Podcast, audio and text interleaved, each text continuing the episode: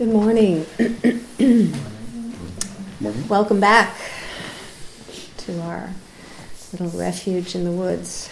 Um, uh, again, I want to express my gratitude uh, for the efforts that you have made to um, brave the the roads, the weather, uh, the pressures of life on Sunday, um, and the, the, the, the joys of life on Sunday. Of course, I count this as one of the joys, but I'm sure there are other joys in your life that you can identify for Sundays and making some time and um, to share this practice and to make your way here uh, to this little Dharma center to keep it keep it alive and glowing.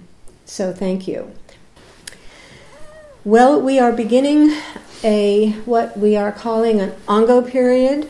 Uh, it's a an intensive uh, six week winter practice period, and uh, it was common in Buddha's day, uh, particularly during the monsoon season, to uh, they were peripatetics. They Buddha was a a walker, a traveler, a wanderer, a searcher, and uh, they they didn't have any permanent uh, place where they settled. They they wandered and taught, uh, but during the monsoon season, they would often settle down in one place and deepen deepen their practice because it was difficult to travel. And so, in the tradition of um, sort of taking uh, the winter time when it things are kind of settling down and the, the earth is fallow and although it's very active um, in ways that are invisible to us sometimes um, it's an opportunity to um, focus our practice and deepen our practice uh, and so we're taking these six weeks uh, to do that. Um, the theme for this practice period um, is are the five hindrances, and so I I wanted to give an introductory uh, talk today on those hindrances. Um, because I think that they are more, much more complicated and more subtle and more, in a way, interesting than they may appear on the surface. Um, those hindrances are there five: uh, desire, aversion, boredom, sometimes spoken of as sloth or torpor, but a little crude. We prefer boredom. Um, restlessness and doubt. So, desire, aversion, boredom, restlessness, and doubt are the five hindrances. So, I asked myself, first of all, why are there only five? um, it's hard to give an answer to that. Um, as far as I can see, there are millions of hindrances. I mean, wherever you turn and on every corner, there's a hindrance. Uh, so, what what is this f- five? Why are there five? I mean, I can think of our culture being a hindrance, uh, my cats being a hindrance, my um, your family being a hindrance, uh, your schedule being a hindrance, the weather being a hindrance. I mean, why why only five? Well, very often uh, because the teaching tradition in Buddhism uh, has been an oral tradition that is passed on by word uh, just by listening and repeating what you thought you heard. There are lots of lists of five things and ten things and three things and twelve things and and it was a convenient way for people to remember because they didn't write anything down. So they remembered, you know, the five hindrances, the three noble truths, uh, the ten precepts, the twelve links in the in, in, in interdependent causation. So they were convenient ways to remember these things. I remembered also that there were five um, elements in traditional Chinese medicine, five elements to life earth, air, fire, water, and metal. And if I put some thought to it, I can make associations between those five elements and the five hindrances. Um, desire uh, is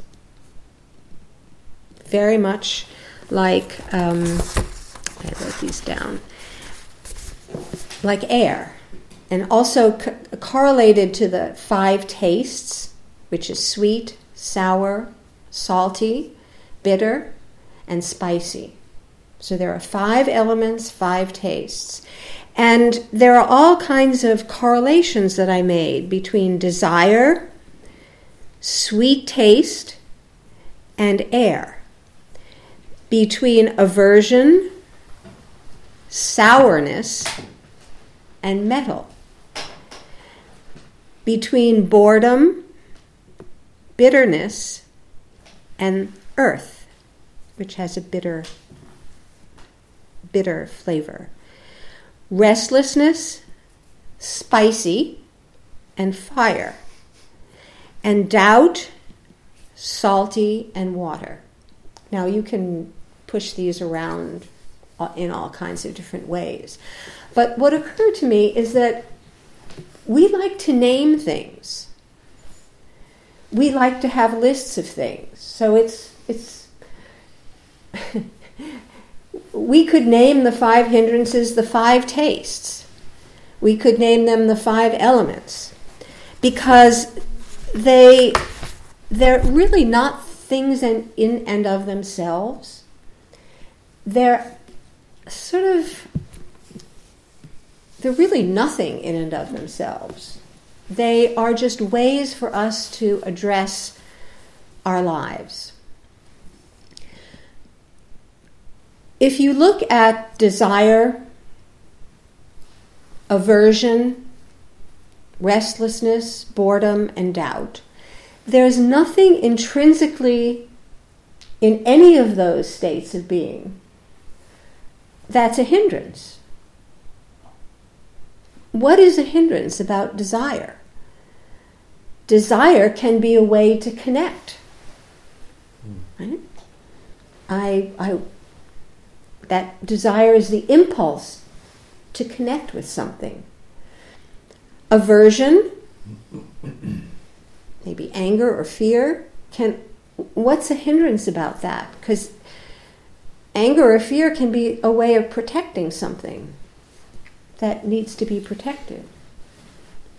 And similarly, restlessness can be a sign of vitality and energy and similarly, boredom can be a way of simply accepting and settling in to the moment without needing anything more. And doubt, of course, can be a sign of curiosity and a lively mind, a mind that explores and investigates. So, what is it about these five that makes them hindrances? What is it about a situation? And what is a hindrance anyway? What is a hindrance? is it something that gets in our way? Right? It just blocks, blocks our way, gets in our way somehow. It's a burden. And it usually feels like something we need to overcome. You know, it's a hindrance. It's so I got to get I've got to transform it. I've got to get past it. I've got to get over I have to overcome it. But by having this attitude toward the hindrances, it's almost as if the hindrances themselves are hindrances. That is, regarding something as a hindrance to your practice or to your life is a form of aversion. It's, I don't, that's in my way. I, I don't, I don't like that. so I'm, uh, I'm treating the hindrance in an aversive way, in a hindrance, a hindrance kind of way. What if we took something like restlessness? I'm restless. And said to ourselves, that's okay.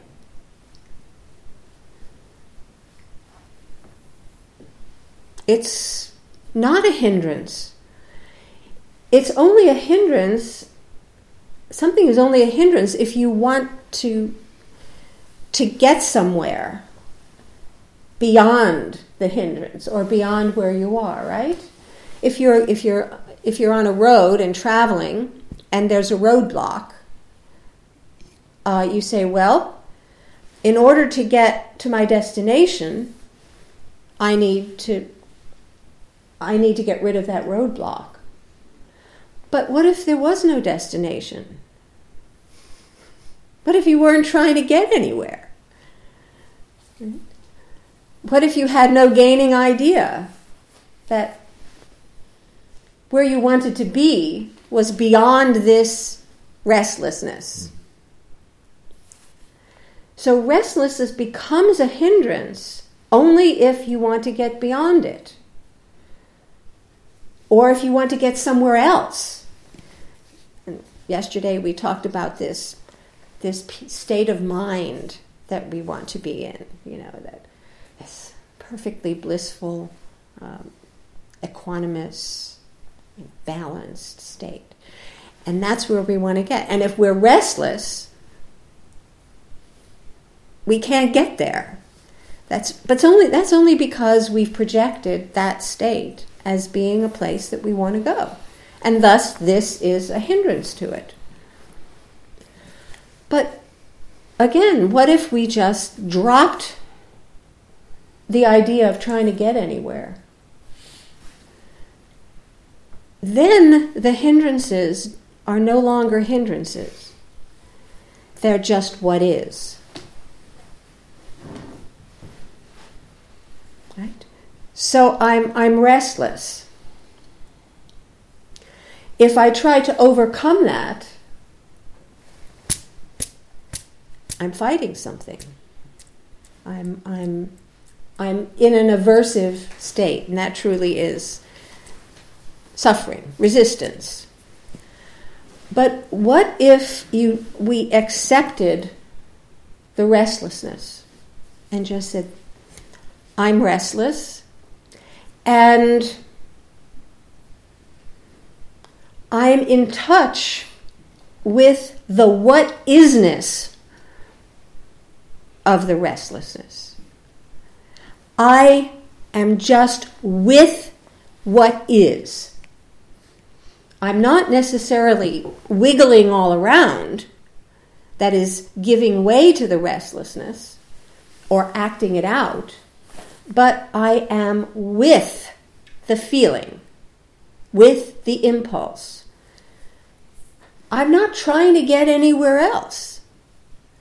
I'm just staying with what is and staying with the isness of my desire, my anger, my fear, my doubt, my boredom.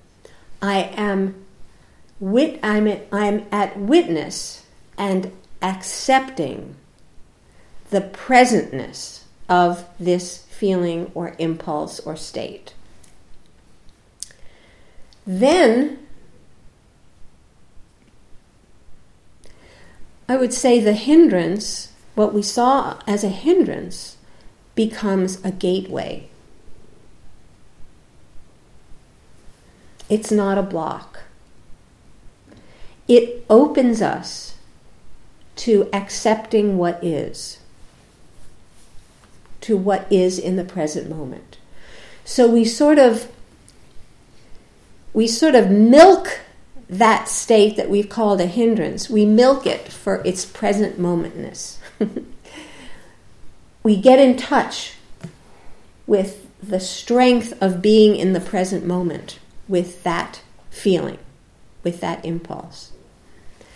And so often I will say that get friendly with the hindrances they're not something to be overcome in the sense of resistance. you know, oh, I, I want this perfect state, you know, I want peace of mind, I want my ears to stop ringing, I want, you know, whatever, you know, and I've got to overcome whatever's blocking that. And then you're in, you're in a struggle. What if, same thing with all the other myriad hindrances, what if you simply invited it for tea? Welcome. Um,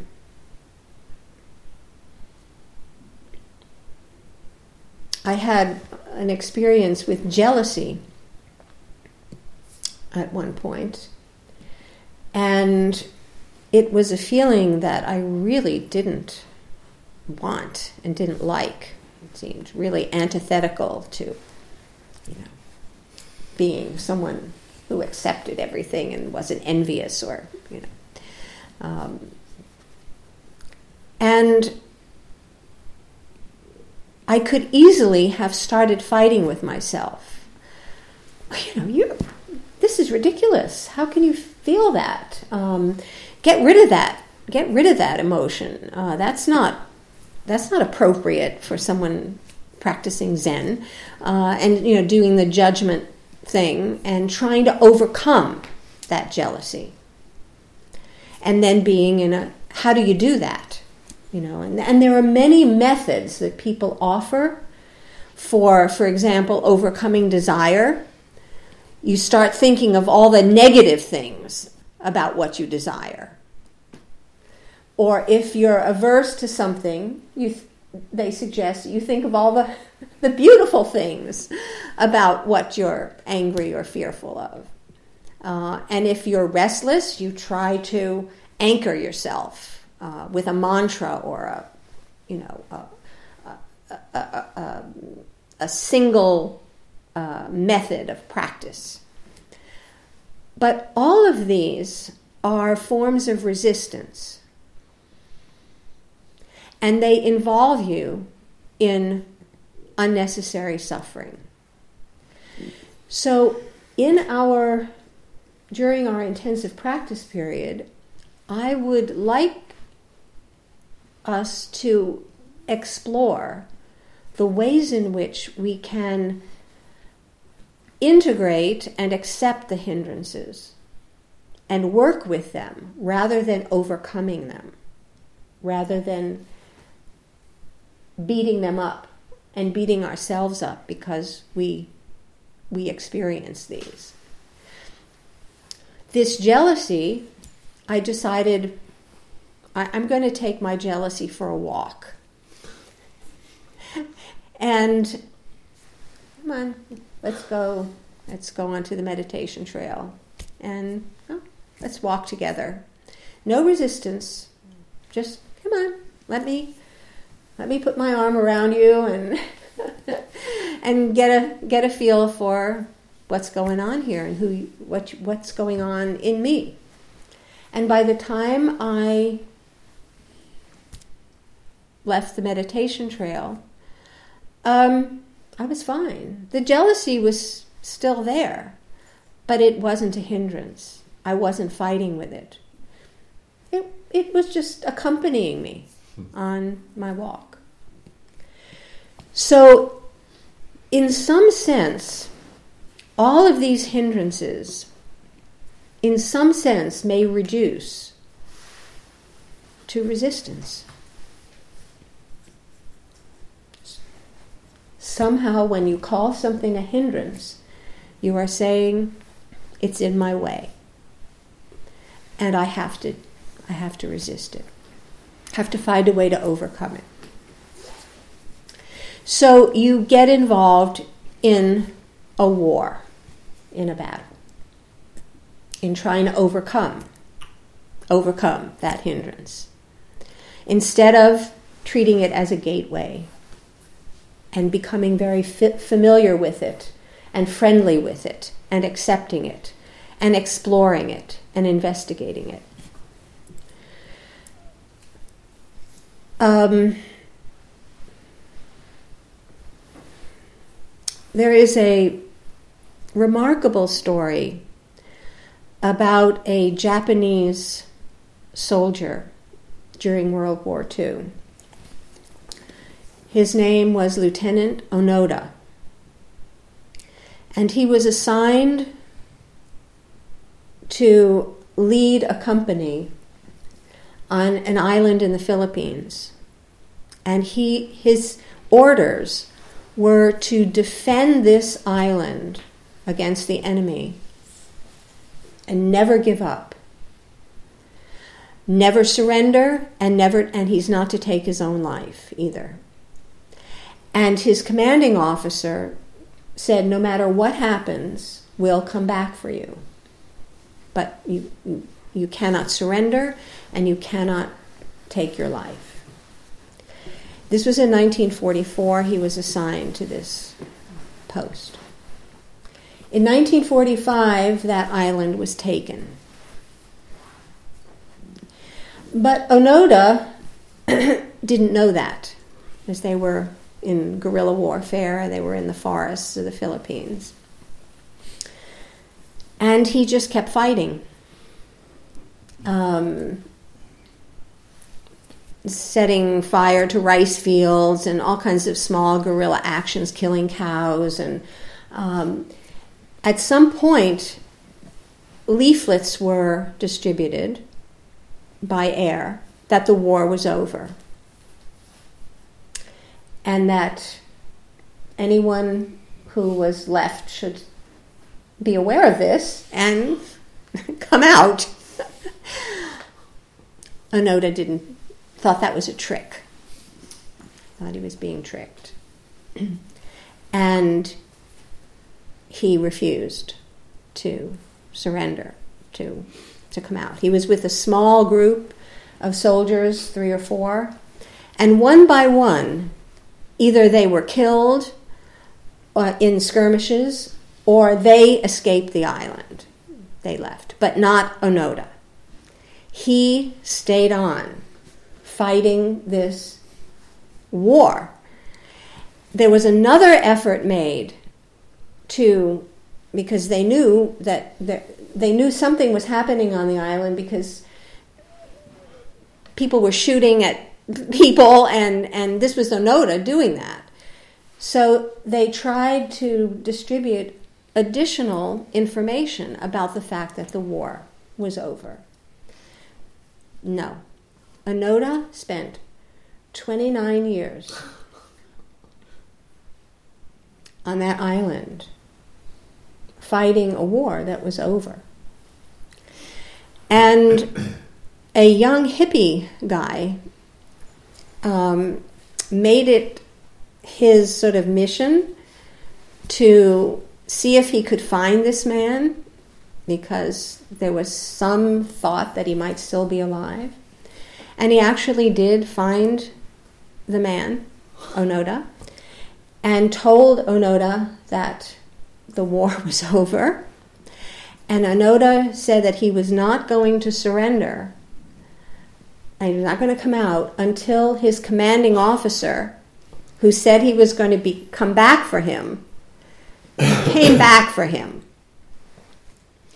So this hippie guy went back to Japan and found the commanding officer, who was now a bookseller, aged bookseller, took him to the island and put him in front of Onoda and with formal orders.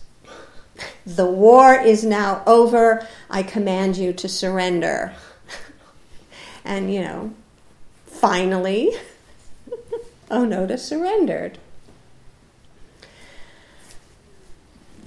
I love this story because I'm always asking myself, what war are you fighting? That has been over for a very long time. What are you resisting? What are you resisting? So when we when we approach the hindrances, and this reminds me of uh, that um, that pogo pogo uh, cartoon that we have met the enemy, and they is us. Right? We have met the enemy, and they is us. This ego, this mind, this small self that hangs on and resists, hangs on and attaches and resists, this is our hindrance. This, this is our fundamental hindrance. The enemy is not desire aversion, doubt, restlessness, boredom, or a thousand other things. It's what we resist. It's what we make a hindrance. It's what we put in our way. It's the roadblock that we've built. Who else built it?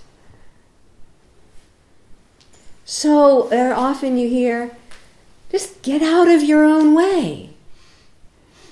Get out of your own way. Just step aside. Make friends with these things you've created and look into them and see how they function and invite them to tea and take a walk with them. Not resist, overcome, fight, war. That's not our practice. So I wanted to introduce that element from the very beginning.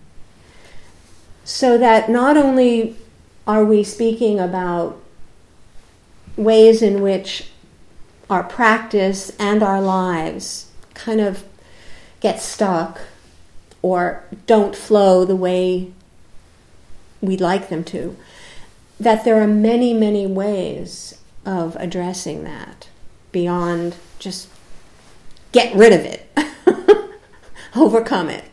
I just wanted to make sure that we had that that option.